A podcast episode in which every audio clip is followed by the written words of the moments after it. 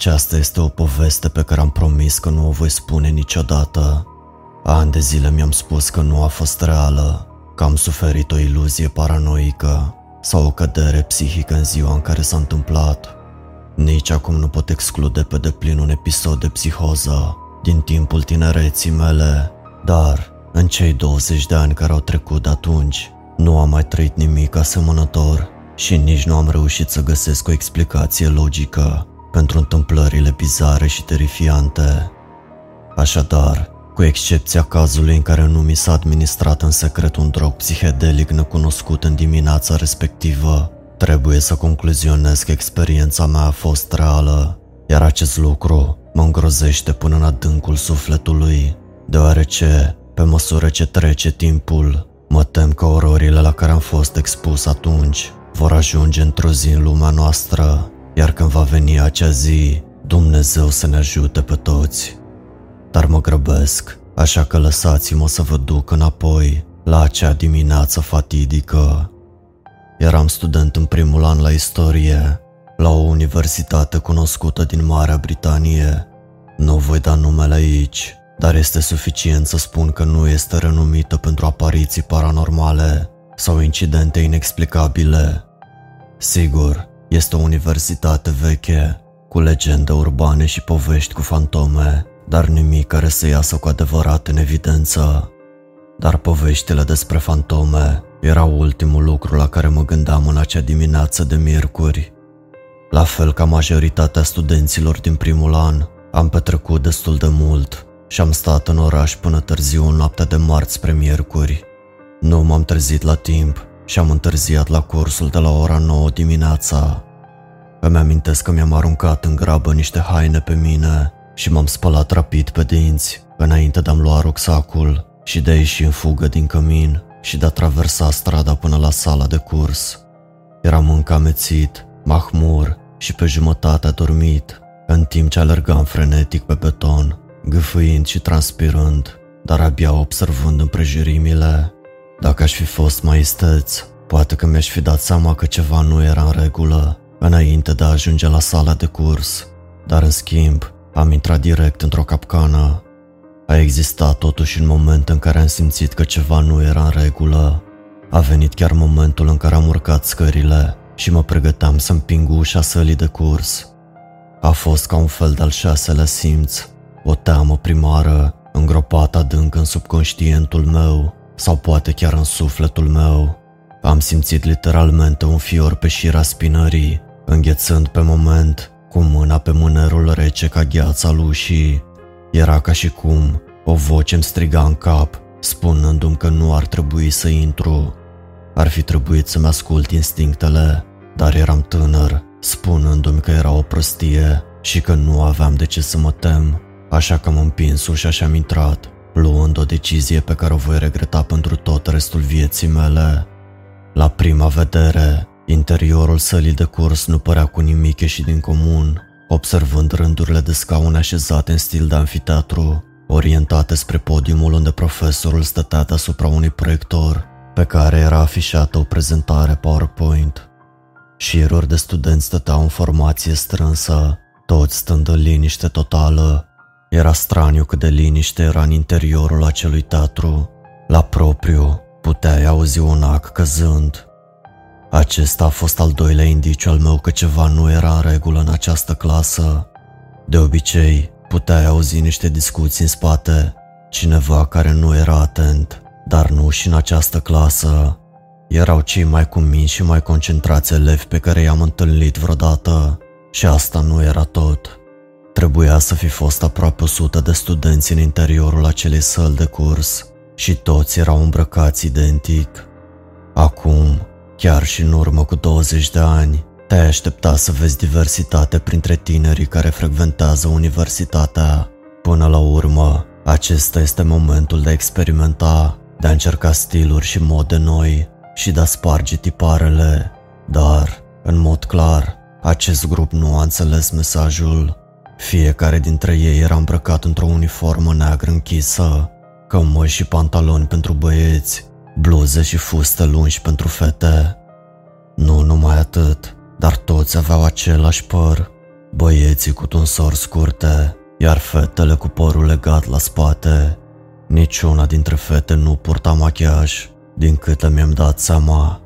În mod evident, eram ultimul student care a sosit la curs și m-am simțit foarte inconfortabil în timp ce mergeam pe culoar, dar nimeni nu s-a întors să se uite la mine și nici măcar nu mi-au simțit prezența. Toți își țineau ochii ațintiți asupra podiumului din față, cu fețele lipsite de emoție și de orice expresie. Acest lucru era destul de bizar, dar apoi l-am văzut pe profesor.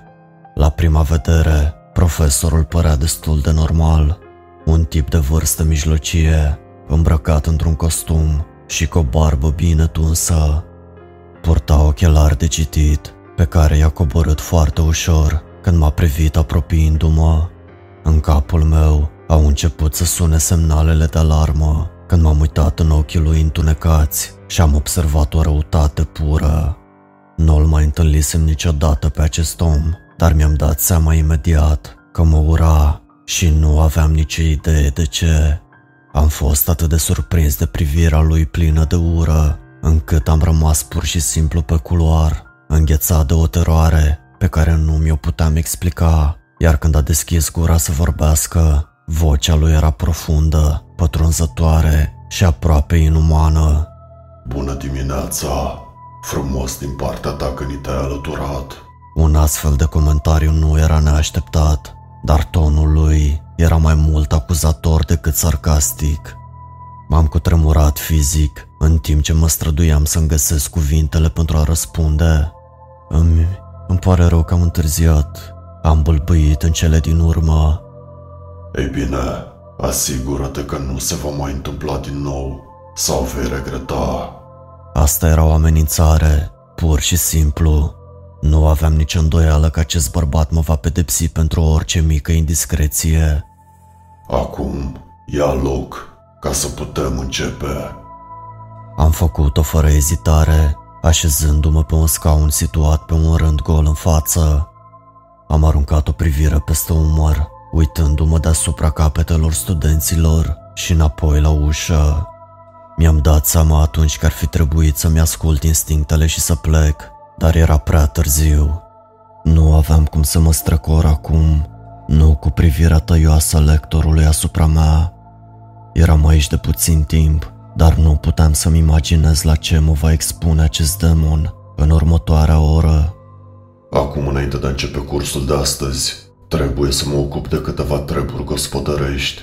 În primul rând, sănătate și siguranță. Autoritățile universitare m-au rugat să vă reamintesc tuturor că nu există ieșiri de urgență în această clădire, așa că, în caz de incendiu, o să vă prăjiți cu toții. Mi s-a părut o glumă de foarte prost gust, dar lectorul și-a păstrat fața serioasă și nu a existat nici măcar un chicotit din partea studenților. Iar eseurile trebuie predate vineri. Pedapsa pentru întârzierea predării este 20 de lovituri de bici, fără excepții. Ce naiba? M-am gândit, dar nu am spus. 20 de lovituri de bici? Psihopatul ăsta chiar pleda pentru pedepse corporale? Nu venea să cred ce auzeam, dar partea cea mai ciudată încă nu venise. Bun, să reluăm de unde am rămas săptămâna trecută. Subiectul nostru, războiul final, 1939-1942. A făcut click pe dispozitivul de control wireless din mâna sa pentru a afișa primul diapozitiv de prezentare, care repeta titlul cursului, afișând cuvintele folosite cu un font negru pe un fundal roșu sângeriu.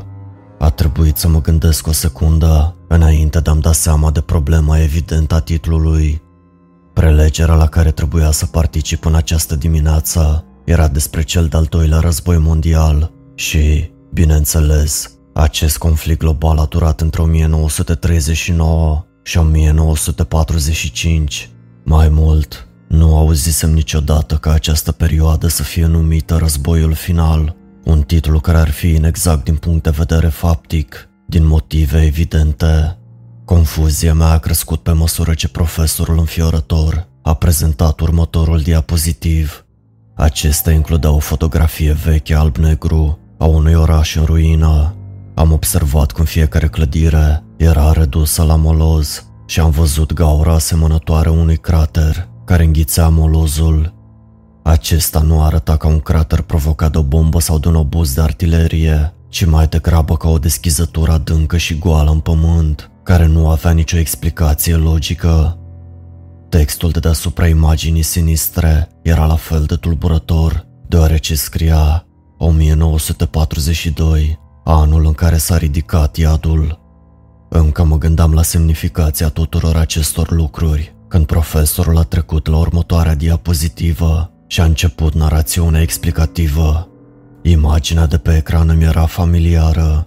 O harta Europei, în toamna anului 1942, când Imperiul nazist era în cea mai mare avansare, întinzându-se din Franța în vest până la Volga în est și din Norvegia în nord până în Sahara în sud.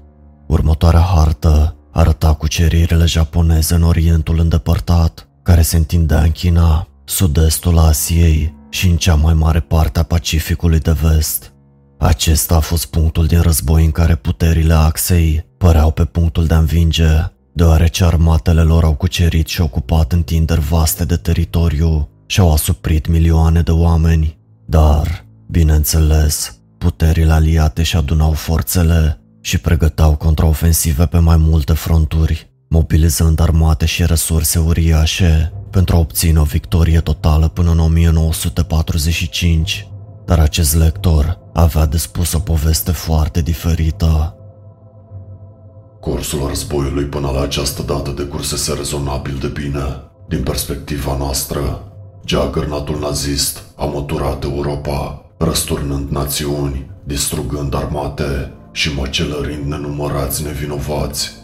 Discipolii haosului, violenței și vărsării de sânge, poate cei mai buni pe care i-am văzut de-a lungul istoriei omenirii.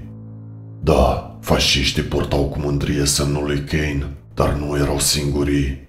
Sovieticii fără Dumnezeu au fost destul de fericiți să fometeze și să împuște milioane de oameni în căutarea paradisului lor muncitoresc.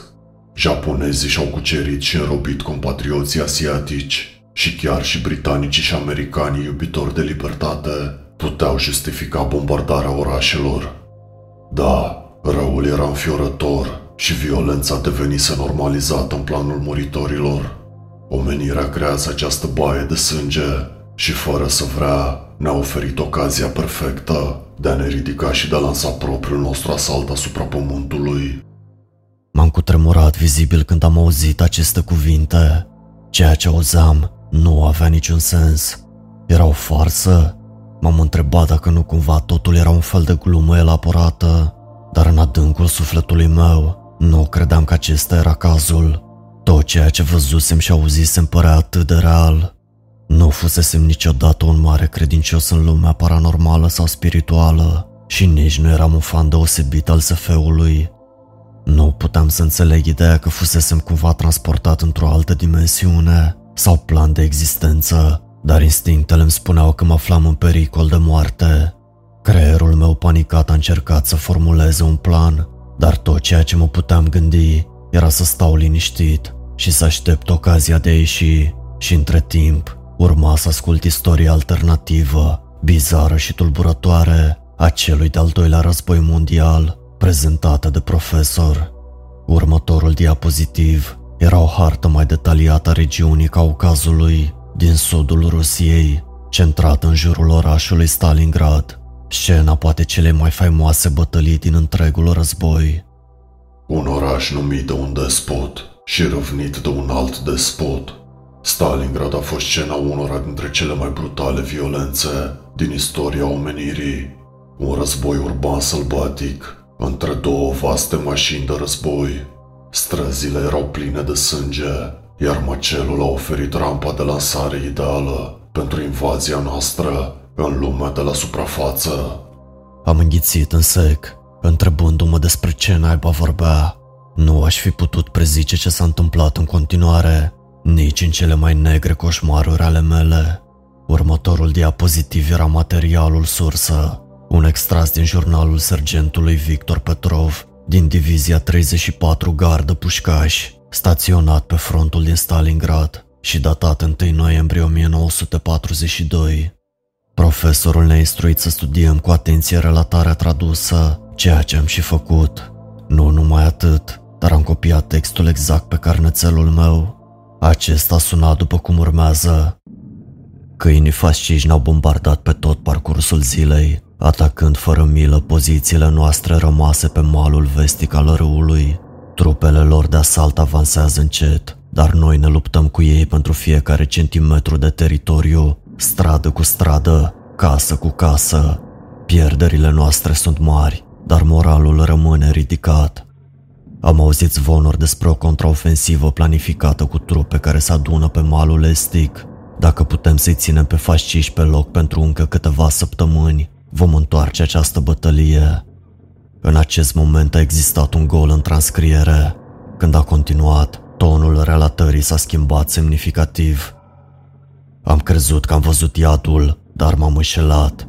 Ororile acestei bătălii au fost doar un început al unui rău de neimaginat.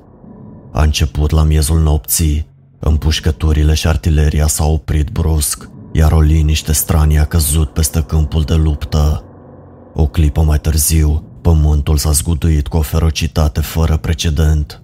Un cutremur care a făcut clădirile deja ruinate să se prăbușească peste pozițiile noastre.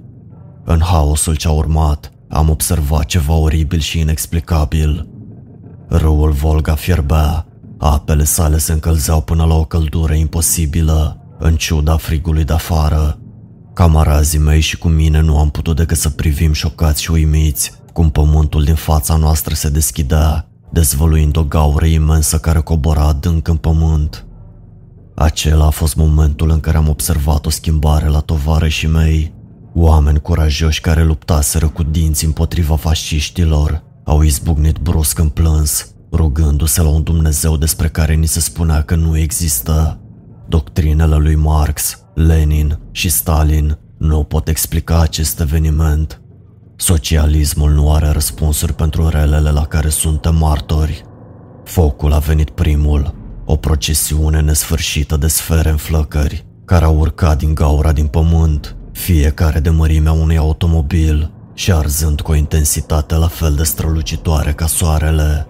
Trebuie să fi fost mii de aceste globuri de foc, toate ridicându-se în cerul întunecat de deasupra.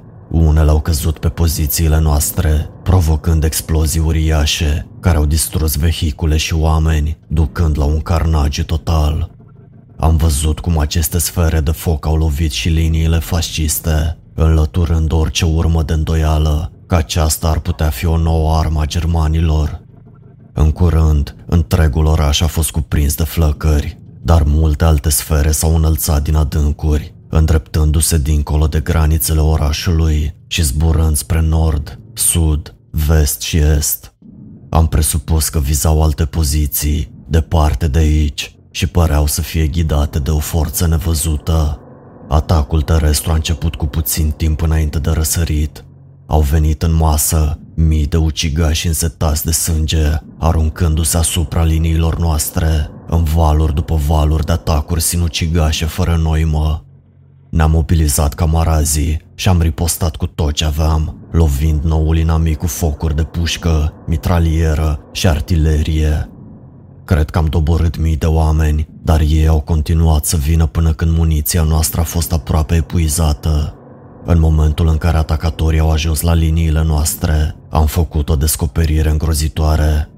Soldații inamici fuseseră cândva oameni ca noi, dar nu mai erau oameni.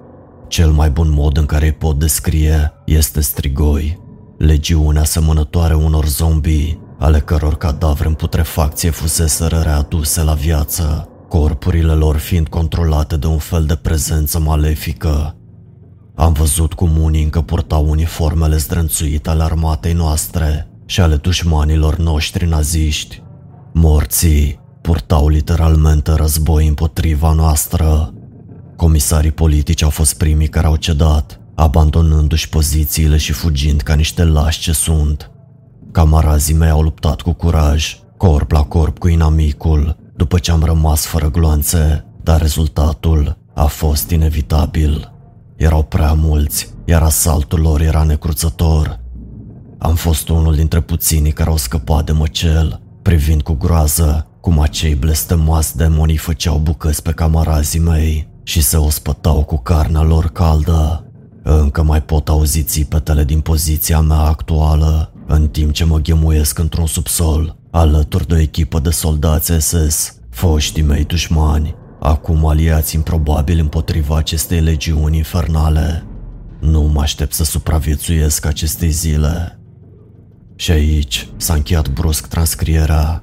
Abia mă puteam concentra asupra cuvintelor profesorului, în timp ce acesta își continua cursul și încercam să înțeleg ceea ce tocmai citisem. Mi-am spus că nu poate fi real, dar dovezile fotografice au urmat curând. Prima imagine afișată pe PowerPoint a arătat un cer de noapte, luminat de mii de sfere în flăcări, exact așa cum a descris martorul. Următoarea era o imagine grafică de război și vărsare de sânge. Fotograful părea să se afle pe acoperișul unei clădiri, cu vedere spre o piață a orașului însângerat, invadat de soldați asemănători unor zombii care se hrăneau cu măruntaiele soldaților morți, atât sovietici cât și germani. În final, a apărut o imagine alb-negru, granulată, a unui lucru cu adevărat terifiant. O creatură imensă, asemănătoare unui gargui, cocoțat în vârful unei clădiri în ruină, cu aripile îndoite. I-am remarcat încruntarea malefică, care lăsa la vedere șiruri de dinți ca de pumnal și negrul din ochii săi, ca cei ai unui rechin. Văzând aceste imagini, nu a făcut decât să-mi sporească anxietatea, dar cumva am reușit să mă liniștesc când ajuns, pentru a continua să ascult, în timp ce profesorul își continua prelegerea. Gura iadului pe care am deschis-o sub Stalingrad a fost prima, dar au urmat multe altele în zilele următoare. Forțele noastre au lansat atacuri coordonate pe toate fronturile din Europa, Asia și Africa de Nord și, într-adevăr, am deschis noi fronturi departe de zona de conflict anterioară. America, Australia, India. Nicio națiune sau colonie nu avea să scape de gloriosul nostru atac. Pentru a-și confirma punctul de vedere, profesorul a făcut click pe următorul diapozitiv. O hartă lumii care arăta locațiile multiplelor guri ale iadului, așa cum le descria el, situate pe fiecare continent în parte. Având în vedere ceea ce văzusem și auzisem despre asaltul asupra Stalingradului, nu puteam decât să-mi imaginez impactul îngrozitor al acestor invazii multiple asupra unei lumi deja sfâșiate de război, dar avea să devină și mai rău. Următorul diapozitiv includea un link către un fișier audio pe care lectorul l-a redat imediat prin difuzare. Clipul era o știre difuzată de BBC Radio din Londra, datată 7 noiembrie 1942. Numele cititorului de știri era necunoscut. Încă o dată am scris frenetic conținutul pe caietul meu. Nu cred că am reținut cuvânt cu cuvânt, dar cu siguranță am reținut esențialul. Doamnelor și domnilor, aceasta este știrea de astăzi. Vă raportez din capitala națiunii noastre, un oraș în flăcări. Am trecut prin bombardamente germane necruțătoare din timpul zilelor întunecate din 1940, dar această ultimă campanie de distrugere este de cel puțin 10 ori mai severă. În ultimele 72 de ore, marea noastră capitală a fost supusă unui bombardament constant de sfere de foc, toate acestea părând să se fi înălțat din așa numită gura iadului, situată în centrul Franței. Devastarea și măcelul sunt fără precedent. Aproape niciun cartier al Londrei nu a rămas neatins de acest atac nediscriminatoriu. Rapoartele sunt sumare, dar se pare că toate reperele noastre majore au fost lovite și acum sunt în flăcări. Catedrala Sfântului Paul, Casa Parlamentului, Tower Bridge, generații întregi de istorie și patrimoniu distruse, înghițite de un foc profanator. Curajoșii noștri aviatori și echipele de apărare terestră au luptat cu frenezie împotriva atacului, dar se pare că sunt aproape neputincioși în fața acestei forțe infernale. Asaltul terestru a început în zorii zilei de ieri și a fost de o natură similară cu ceea ce am văzut pe continent și în Rusia. Hoardele fără minte, asemănătoare unor zombi, au ieșit pe străzi, atacând soldați și civili de o potrivă, într-o frenezie sângeroasă și fără milă. Numărul victimelor nu este cunoscut, dar cu siguranță este de ordinul miilor. Cititorul de știri a făcut o pauză pentru o clipă. Când a vorbit din nou, o emoție crudă era evidentă în vocea sa monotonă și tăioasă de până atunci.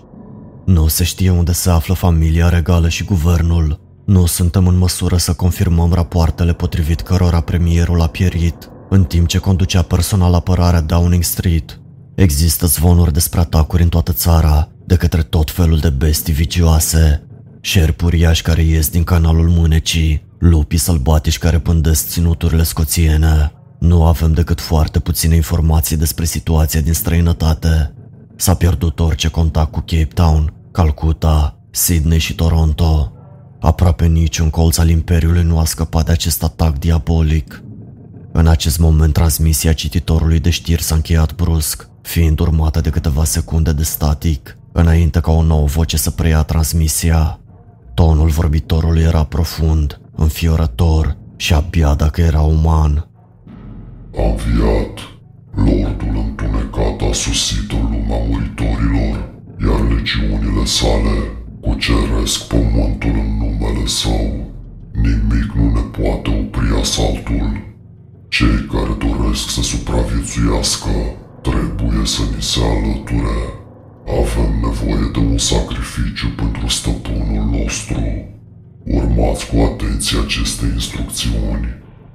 Luați un cuțit sau un instrument ascuțit și folosiți-l.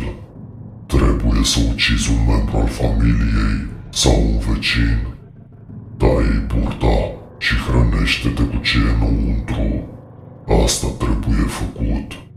Răul va învinge. Transmisia s-a încheiat aici.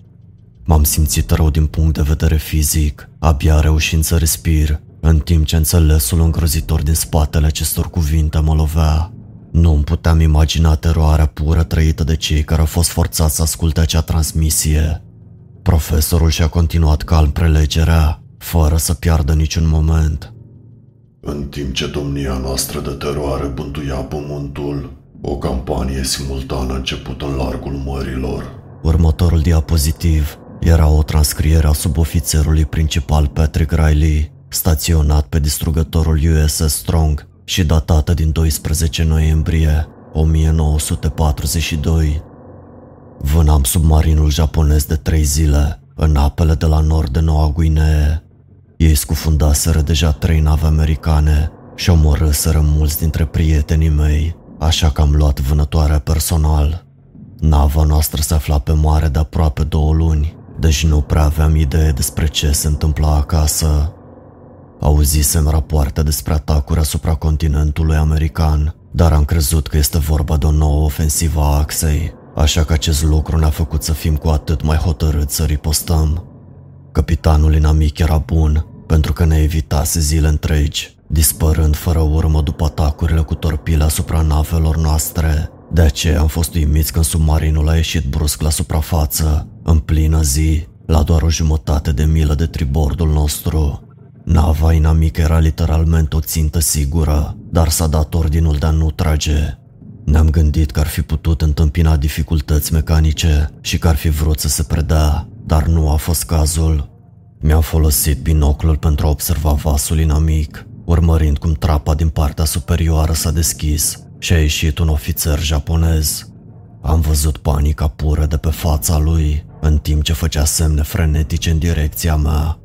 În acel moment, nu aveam nicio idee despre ce făcea, dar cred că încerca să ne avertizeze, pentru că în decurs de un minut s-a dezlănțuit iadul. Primul lucru pe care l-am observat a fost că apa din jurul submarinului fierbea, ca și cum marea ar fi fost încălzită brusc la o temperatură imposibil de ridicată.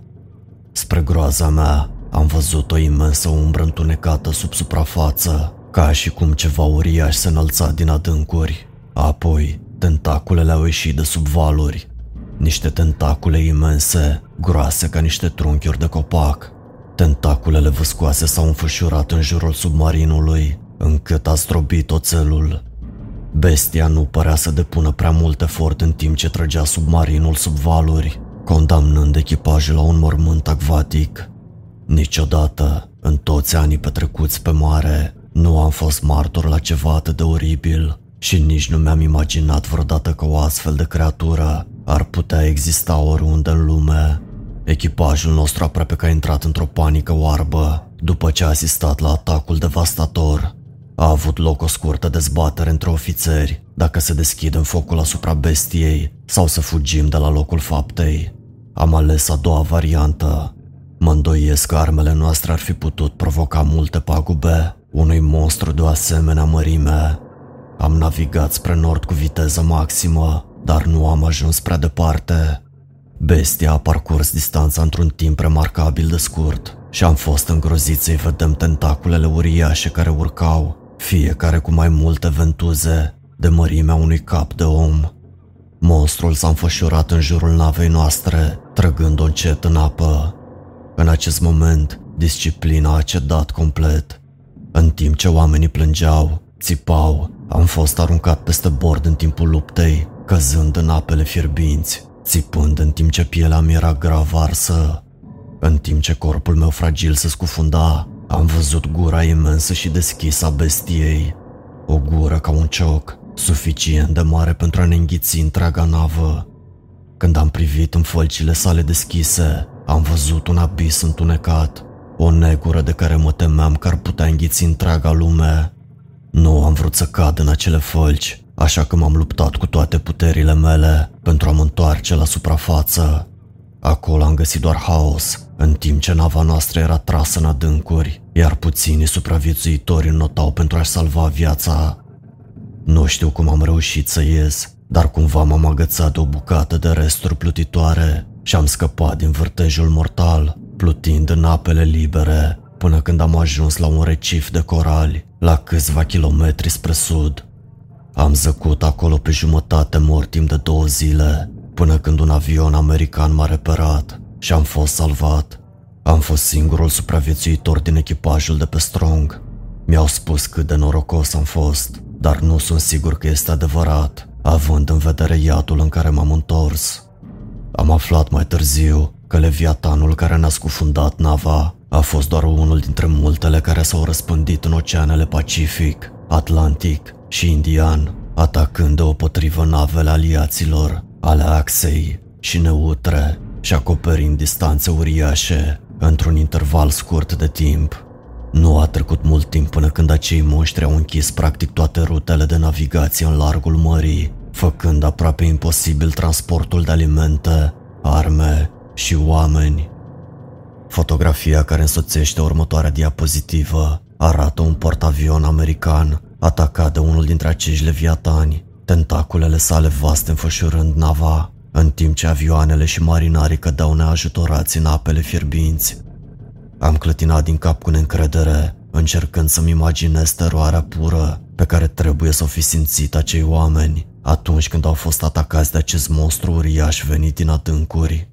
Următorul diapozitiv era o hartă globală similară cu cea afișată anterior și care arăta locațiile gurilor iadului. Această hartă arăta de asemenea progresul invaziei, cu zone imense de teren marcate cu roșu, ceea ce însemna că acestea se aflau sub controlul legiunilor infernului. Etapele inițiale ale invaziei noastre au decurs conform planului, armatele umanității căzând rapid victime ale ofensivei noastre fulgerătoare, dar au rămas grupuri de rezistență, rezistenți prea încăpățânați pentru a accepta inevitabilul sau poate în speranța unei intervenții divine. Trebuia să alăturăm această speranță, să arătăm rămășițelor împrăștiate ale umanității că lupta lor era zadarnică.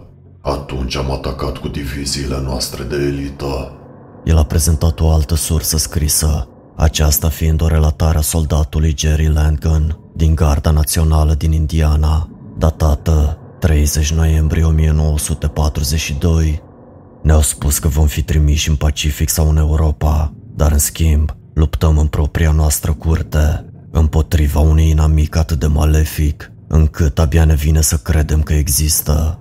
Acești monștri par desprinși din cel mai urât coșmar al nostru, dar invazia lor este mult prea reală. Batalionul nostru a fost asignat chiar lângă Gary, și la aproximativ 800 de kilometri de gura iadului din vestul mijlociu, hoardele diabolice înaintau rapid spre pozițiile noastre și știam că suntem una dintre ultimele unități care se mai aflau între inamic și Chicago. Ne-am luptat împotriva strigoilor care ne inundau liniile cu atacurile lor sinucigașe. Atacurile lor sunt necruțătoare și am pierdut aproape jumătate din oamenii noștri, dar cumva am ținut linia. Ne așteptam la mai multe atacuri de același fel, dar oricât de curajoși erau băieții noștri, nu aveam niciun răspuns pentru ceea ce urma. Atacul a avut loc în zorii zilei. Un viscol de gheață lovise pozițiile noastre pe tot parcursul nopții, dar am fost treziți de cutremurul pământului, când ceva uriaș s-a izbit de câmpurile de porumb, la sud de poziția noastră. Asta am auzit și am înghețat de frică, temându-ne de orice monstruozitate infernală pe care o trimiteau împotriva noastră. Creatura care a ieșit din furtună era hidoasă, o fiară asemănătoare unui minotaur, cu cap de taur cu coarne, corp de om împodobit cu armură și copite care se izbeau pe pământ. Demonul trebuie să fie avut o înălțime de peste 15 metri, cadrul său masiv dominând linia orizontului. Spre groaza mea, am văzut cum ochii săi odioși ardeau de un roșu purpuriu și-a deschis gura pentru a dezvălui tinți ascuțiți ca briciul și a scos un răget puternic care m-a înghețat până în oase. Demonul era înarmat cu o sabie înflăcărată, cu ușurință de lungimea a trei oameni în toată firea și se mișca rapid, pământul tremurând la fiecare pas. Bestiei s-au alăturat curând alte două bestii, ambele de mărime și putere asemănătoare. Unul dintre ei era înarmat în mod similar cu o sabie uriașă de flăcări, în timp ce al treilea purta ceea ce părea a fi o arbaletă. Trioul infernal se afla încă la aproximativ un kilometru și jumătate de poziția noastră, când cel de-al treilea demon și-a ridicat arma și a aruncat un fulger uriaș de foc care a străpuns spațiul liber, lovind direct tancul Sherman din spatele nostru. Explozia rezultat a redus tancul la o epavă în flăcări. În acel moment, primii doi demoni au răgnit și au atacat, în timp ce al treilea a reîncărcat. Am aruncat tot ce aveam asupra inamicului, trăgând cu puști, mitraliere și bazuca. Cred că i-am lovit cu sute de gloanțe, dar gloanțele și obuzele noastre au avut un impact redus, deoarece nimic din ce aveam nu le putea penetra blindajul gros. Bestiile ne-au atacat cu o bucurie odioasă, folosindu-și săbiile în flăcări pentru a-i tăia pe băieții noștri în bucăți. Am văzut o echipă de oameni tăiată în două, de o singură lovitură de sabie, pătând pământul cu sânge și măruntaie. Nu aveam cum să rezistăm unui asalt atât de devastator, așa că linia noastră defensivă s-a destrămat curând. În timp ce scriu aceste rânduri, mă ascund într-un hambar abandonat, împreună cu câțiva camarazi supraviețuitori. Îi putem auzi pe demon călcând în picioare pe câmpurile din jur, răcnind triumfător, în timp ce elimină pe oamenii noștri, unul câte unul. Nu mă aștept să mai supraviețuiesc mult timp. Scriu aceste rânduri în speranța că vorbele mele vor ajunge înapoi la soția și copiii mei. Vreau ca ei să știe că îmi pare rău am încercat totul pentru a opri acest rău, dar puterea lor este prea mare. Vă iubesc pe toți și mă rog să ne întâlnim din nou într-un loc mai bun. Ultimele cuvinte ale soldatului aproape că m-au făcut să plâng, dar ceea ce am văzut în continuare a fost cu adevărat terifiant. Pe ecranul proiectorului a apărut un film granulat alb-negru care arăta un câmp de porumb și un hambar din lemn probabil undeva în vestul mijlociu american. Pământul de sub picioarele cameramanului se zguduia, făcându-l să țină cu greu camera de filmat stabilă. Apoi, demonul a intrat în cadru, rama sa uriașă dominând orizontul. Fiara cu coarne era aproape de două ori mai înaltă decât hambarul. Am observat cum armura groasă de oțel pe care o purta era marcată cu urme de lovituri, probabil cauzate de gloanțe dar bestia nu părea să fie rănită. Demonul se mișca încet, dar cu un scop precis, părând să adulmece aerul, în timp ce cerceta cu atenție împrejurimile. Dintr-o dată, Bestia a întins mâinile sale puternice cu gheare, smulgând acoperișul hambarului și băgând mâna înăuntru. Spre groaza mea, am văzut cum ridică o siluetă țipând. O femeie, după cum se vedea, a rânjit cu o privire malefică în ochi și a zdrobit corpul femeii în pumn, înainte de a o rupe în două bucăți și de a arunca cu dezvoltură rămășițele în lanul de porumb. Și apoi, filmarea s-a încheiat. Abia am avut o clipă de respiro înainte de a începe următoarea filmare înfiorătoare. Aceasta părea să fie filmată dintr-un avion de vânătoare, în timp ce acesta trăgea în forțele inamice de la sol. A venit la o joasă înălțime, trăgând cu mitralierele sale spre cadrul uriaș al unui alt demon. Bestia a răgnit de furie când a privit în sus, învârtindu-și sabia spre avionul care zburase prea aproape. A lovit aeronava, așa cum o pisică s-ar fi năpustit asupra unui porumbel, tăind-o cu foc și punând brusc capăt brutal filmării. Ne-am întors la harta lumii și am observat cum zonele roșii ocupau acum cea mai mare parte din masa terestră globală, cu doar câteva locuri izolate, care nu se aflau sub controlul iadului. Marile orașe ale lumii, Londra, Paris, New York, Tokyo, toate erau marcate cu un craniu al morții, indicând că fusese neutralizate. Între timp, profesorul batjocoritor își continua relatarea pe un ton rece și lipsit de emoție. Victoria forțelor noastre era aproape, dar mai rămăsese o singură țintă, aici. A folosit un pointer cu laser pentru a evidenția Berlinul pe hartă, care am observat că era unul dintre puținele orașe rămase ce nu erau marcate cu un craniu amenințător. Aici este locul în care omenirea și-a făcut ultima rezistență disperată. A urmat o altă transcriere, de data aceasta din jurnalul lui Hauptmann Müller, din divizia 163 Infanterie, datat 19 decembrie 1942. Astăzi, rămășițele zdrobite ale diviziei mele au ajuns în ceea ce ei numesc fortăreața Berlin. Generalii ne-au spus că aici vom înfrânge pe diavol invadatori, dar puțin dintre noi cred că acest lucru este posibil. Vom muri cu siguranță în acest oraș, dar cel puțin vom muri luptând. Berlinul este deja un cimitir, după ce a fost supus unui bombardament constant de către blestematele lor mici de foc, dar am învățat câteva lecții de la dezastrul de la Stalingrad, folosind clădirile ruinate în avantajul nostru atunci când angajăm inamicul în războiul urban. Poate că îi vom reține, cel puțin pentru o vreme. Forțele noastre sunt destul de amestecate, formate din unități Wehrmacht, rămășițele armatei roșii și o mulțime de francezi și polonezi. Sprijinul aerian este asigurat de puținele avioane pe care le mai au Luftwaffe și RAF. Avem chiar și câțiva prizonieri evrei liberați care luptă ca auxiliari și prețul pe care l-am plătit pentru această coaliție fragilă, de posedarea lui Hitler și a acoliților săi naziști.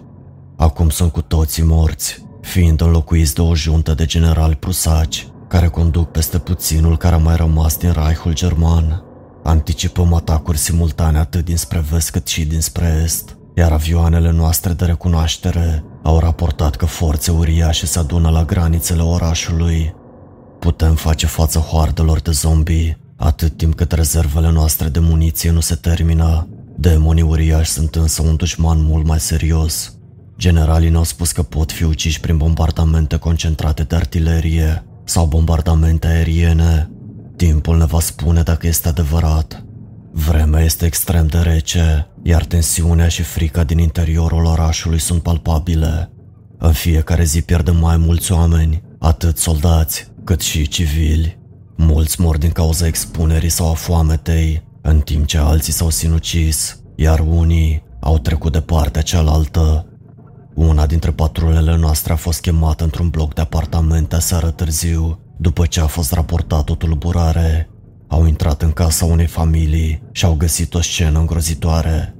Mama și cei trei copii erau întinși pe podea, cu gâturile tăiate și cu burțile deschise, expunându-le măruntaiele într-un spectacol dezgustător.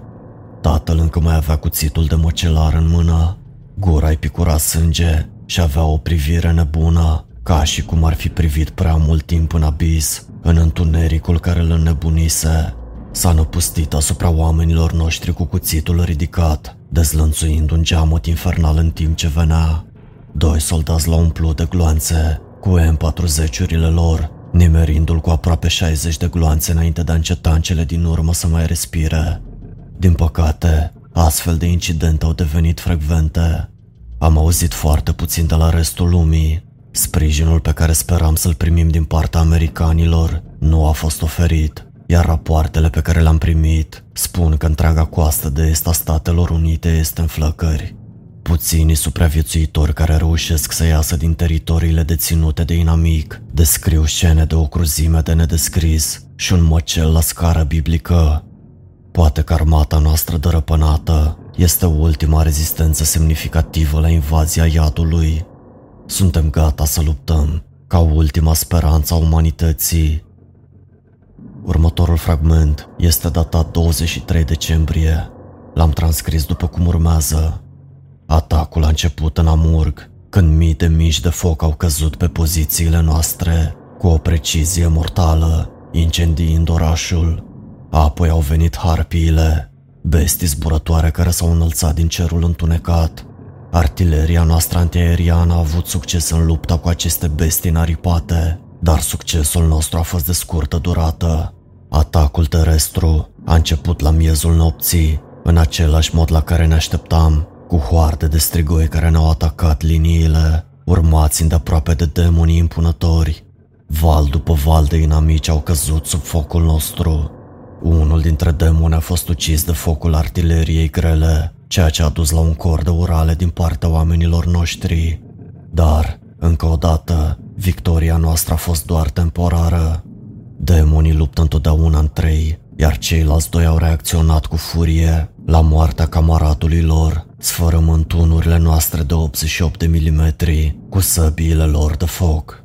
Pierderile noastre au fost grele și am fost nevoiți să abandonăm suburbiile, retrăgându-ne forțele rămase în centrul orașului. Aici vom face ultima noastră rezistență. Ultima semnare a fost datată 25 decembrie 1942. Astăzi este ziua de Crăciun, dar nu există niciun motiv de sărbătoare. Toată bucuria, speranța și dragostea au dispărut din lume. Tot ceea ce a rămas este durere, suferință și moarte.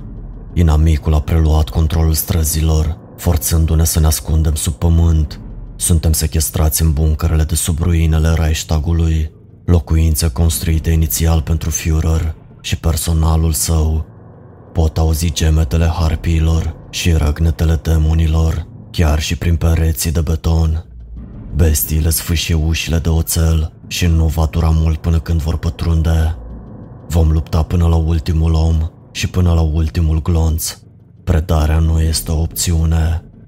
Am avut timp să mă gândesc în aceste ultime ore, să mă gândesc la ce ne-a adus în această situație teribilă. De ce legiunile iadului au apărut atât de brusc în lumea noastră de muritori și de ce ne-a abandonat Dumnezeu în clipa noastră de nevoie? Nu pot decât să concluzionez că noi înșine ne-am adus acest rău asupra noastră.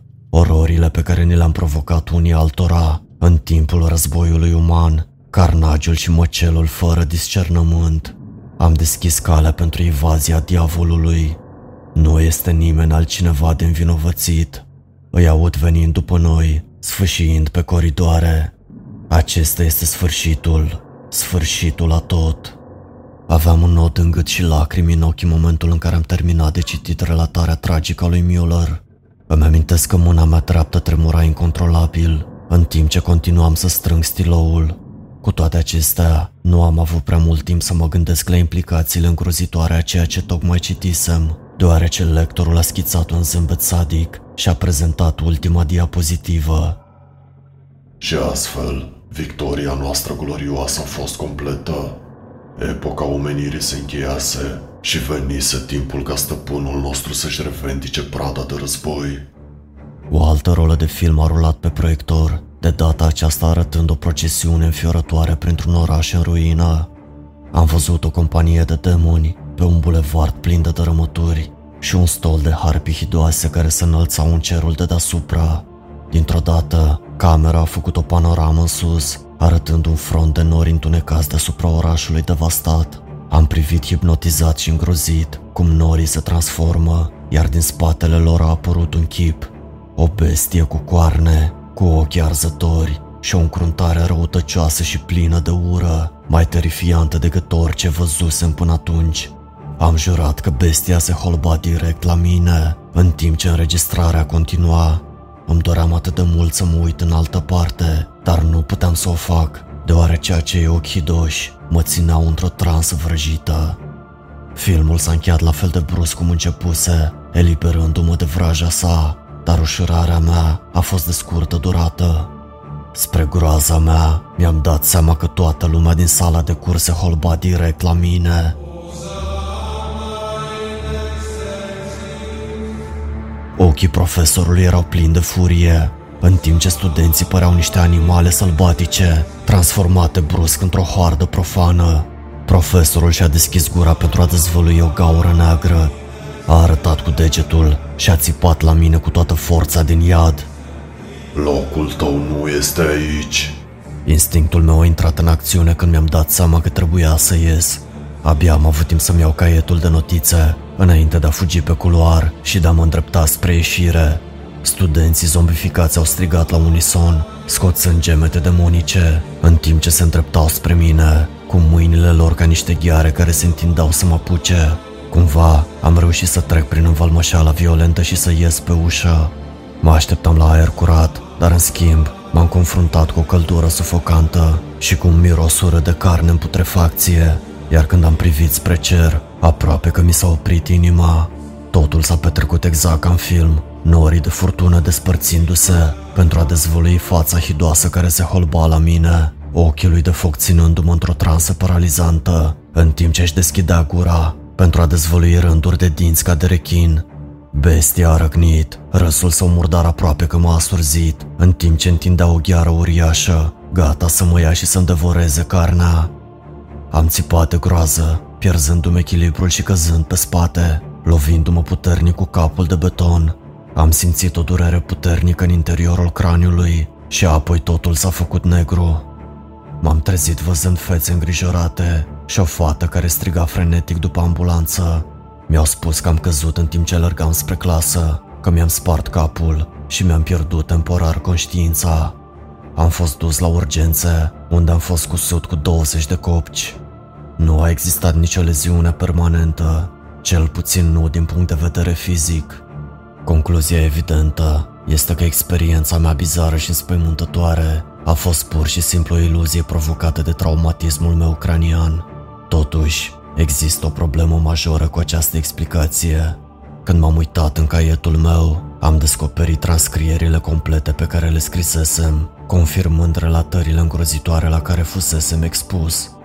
În anii ce au trecut de atunci, am avut mult timp să mă gândesc la evenimentele din acea dimineață. Nu am avut nicio explicație logică pentru ceea ce mi s-a întâmplat, dar am o teorie. Cred că am fost transportat într-o altă dimensiune, una în care legiunile iadului au cucerit pământul la sfârșitul anului 1942. Am fost martor la o lume terifiantă condusă de diavol, dar am reușit cumva să mă întorc acasă. Poate că cineva acolo sus a avut grijă de mine. Nu știu. Ani de zile am ținut această relatare pentru mine, de teama de a nu fi etichetat ca fiind nebun. Dar recent am citit o relatare a unui pasionat de istorie care a vizitat un muzeu demonic, iar vechile traume au revenit în minte.